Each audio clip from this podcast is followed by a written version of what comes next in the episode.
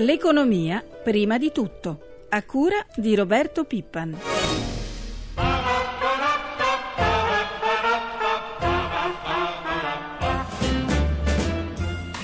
C'è nessuna similitudine tra Cipro e l'Italia. Noi abbiamo finanze pubbliche solide, quest'anno il deficit è inferiore, quindi non c'è nessuna preoccupazione di contagio e l'euro è assolutamente fuori discussione. Aggiungo una cosa, che l'Italia è un paese sostanzialmente manifatturiero, mentre Cipro è un paese finanziario che attira capitali. Qualcuno dice addirittura che è un paradiso fiscale. Forse l'unico avvertimento per i risparmiatori è tenere i soldi a casa e non metterli nei paradisi.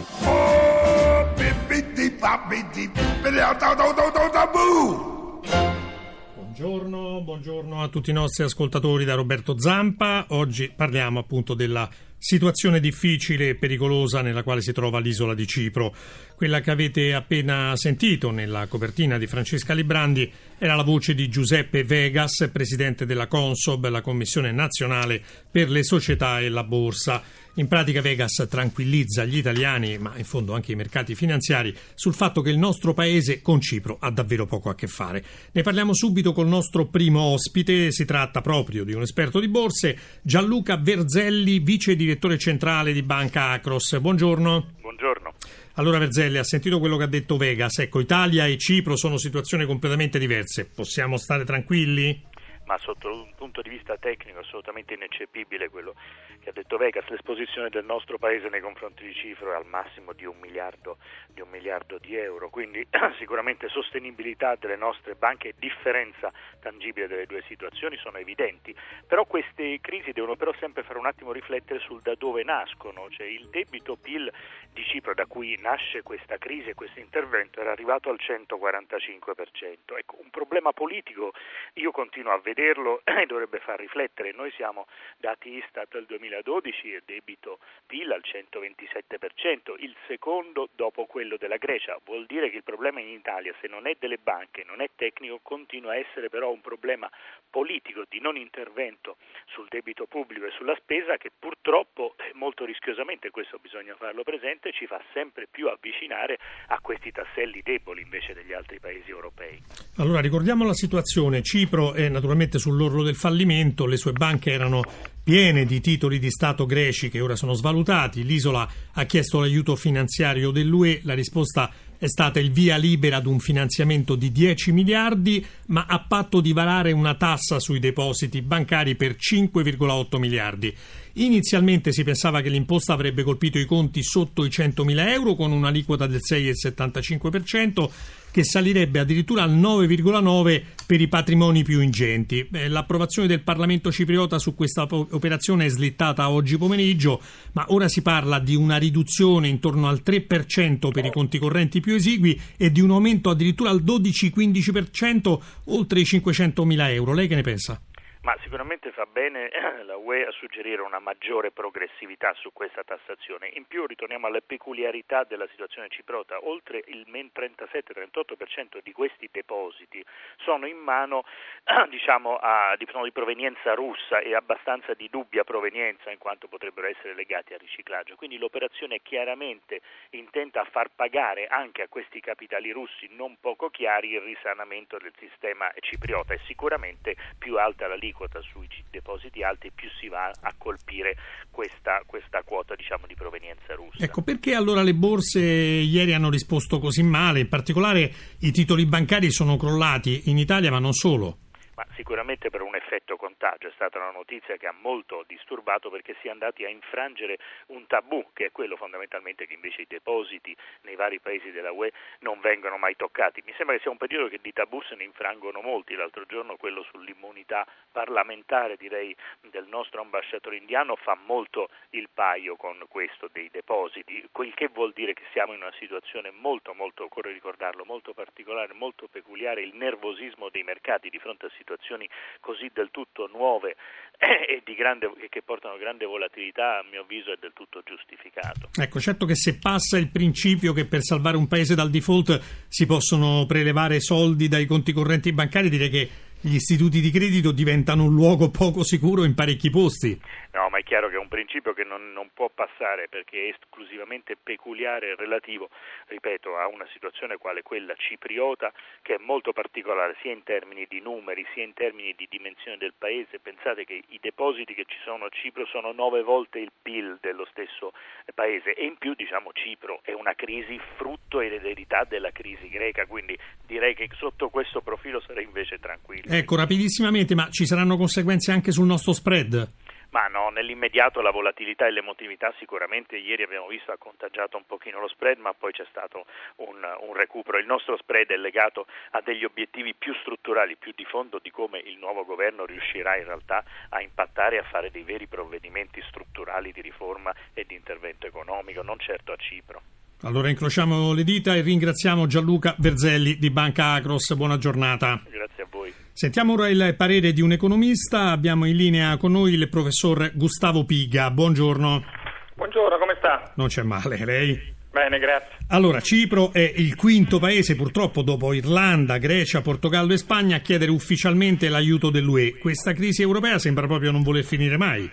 È il quinto paese a chiedere aiuti in cambio di austerità, questo non ce lo dobbiamo mai scordare e quindi sarà un paese che non riuscirà a uscire fuori dai suoi problemi. In più ci dobbiamo aggiungere il masochismo totale europeo che con questa tassa patrimoniale sui depositi vedrà durante l'austerità banche senza depositi perché nessuno si fiderà più delle banche ovviamente cipriote e quindi le banche non avranno credito, quindi sarà un'austerità imposta dall'esterno con una crisi di credito interno. Meglio di così credo che non si potesse fare.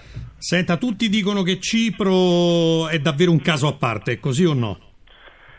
Un caso a parte se pensiamo che siamo di nuovo di fronte a una crisi bancaria che genera una crisi economica. Però eh, direi che la cosa vera, la grande novità è questa patrimoniale che è un precedente in un certo senso pericolosissimo, è una tassa regressiva che ovviamente non tocca i ricchi perché i ricchi non mettono i soldi nei loro depositi e sono i primi a scappare appena sentono odore di bruciato, è totalmente casuale le faccio soltanto presente che si dice adesso che con più di 100.000 euro, risol- tassando solo loro, abbiamo risolto il problema. Lei si pensi quante persone anziane hanno più di 100.000 euro e quei 100.000 euro gli servono semplicemente per finanziare 20 anni di consumo di anzianità e quelle persone sono chiamate ricche. Totalmente casuale, totalmente iniquo. C'è un pericolo di contagio per altri paesi, in particolare per l'Italia? Insomma, rischiamo di dover pagare anche noi con i nostri conti correnti un possibile futuro salvataggio dell'Italia? Ma guardi, c'è un pericolo di contagio evidente ed è il contagio di disillusione totale su questo progetto europeo che sembra non avere nessuna direzione e nessuna ambizione geopolitica forte. C'è una mancanza di solidarietà, in questo caso mostruosa. Se lei ci pensa, noi stiamo caricando 5 miliardi, cioè un terzo del prodotto interno lordo di Cipro, sulla povera gente o la gente comunque di media ricchezza cipriota. Sa cosa sono 5 miliardi per noi europei? Come li potremmo avere evitati? Sono meno dell'1 per mille del nostro prodotto interno lordo sarebbero stato un piatto di lenticchie che noi avremmo potuto dare ed evitare tutta questa crisi che ovviamente ripagheremo con degli spread non italiani ma degli spread europei, compresi gli spread tedeschi, maggiori nel futuro. Ecco, tra l'altro c'è chi dice, comprese le agenzie di rating, ahimè, che si possa scatenare una fuga di capitali, prima da Cipro e poi magari anche in altri paesi europei. Guardi, il problema non è la fuga di capitali, la fuga di capitali già c'è stata, sono i capitali che non entreranno più, a cominciare da quelli russi che, abbiamo gestito in questa maniera dilettantesca, a, pensare a quelli indiani e cinesi. Lei si metta nei panni di un risparmiatore cinese o indiano che legge il Financial Times o il New York Times oggi sull'Europa. Quelli sono capitali che per una decina d'anni non entrano più ed è quello il danno che abbiamo fatto per il nostro progetto europeo. Non è certo una eh, prospettiva molto molto rosea. Noi ringraziamo ancora una volta il professor Piga. A presto, una buona giornata. Grazie anche a voi. Buone notizie invece almeno per le imprese italiane per quanto riguarda le esportazioni. A gennaio scorso, secondo i dati dell'Istat, il nostro export ha avuto un piccolo boom, più 8,7% su base annua. Le importazioni invece sono diminuite dell'1,8%. Resta eh, comunque negativo il saldo della nostra bilancia commerciale per 1,6 miliardi, ma in netto miglioramento rispetto all'anno scorso. Senza la voce energia, però, i nostri conti con l'estero sarebbero già in largo attivo. La scheda è di Gelso Minatesta. Boom delle esportazioni su base annua, l'export rispetto al 2012 è aumentato dell'8,7%, nettamente più accentuato l'incremento per i mercati al di fuori dell'Unione Europea, più 17,6%, che per i 27 membri. La diminuzione delle importazioni, meno 1,8%, è imputabile al calo degli acquisti dei paesi extra UE, mentre per quanto riguarda i consumi interni continua la fase recessiva. Il saldo commerciale è negativo a gennaio 2013, meno 1,6 miliardi, in forte miglioramento rispetto al 2012, meno 4,6 miliardi.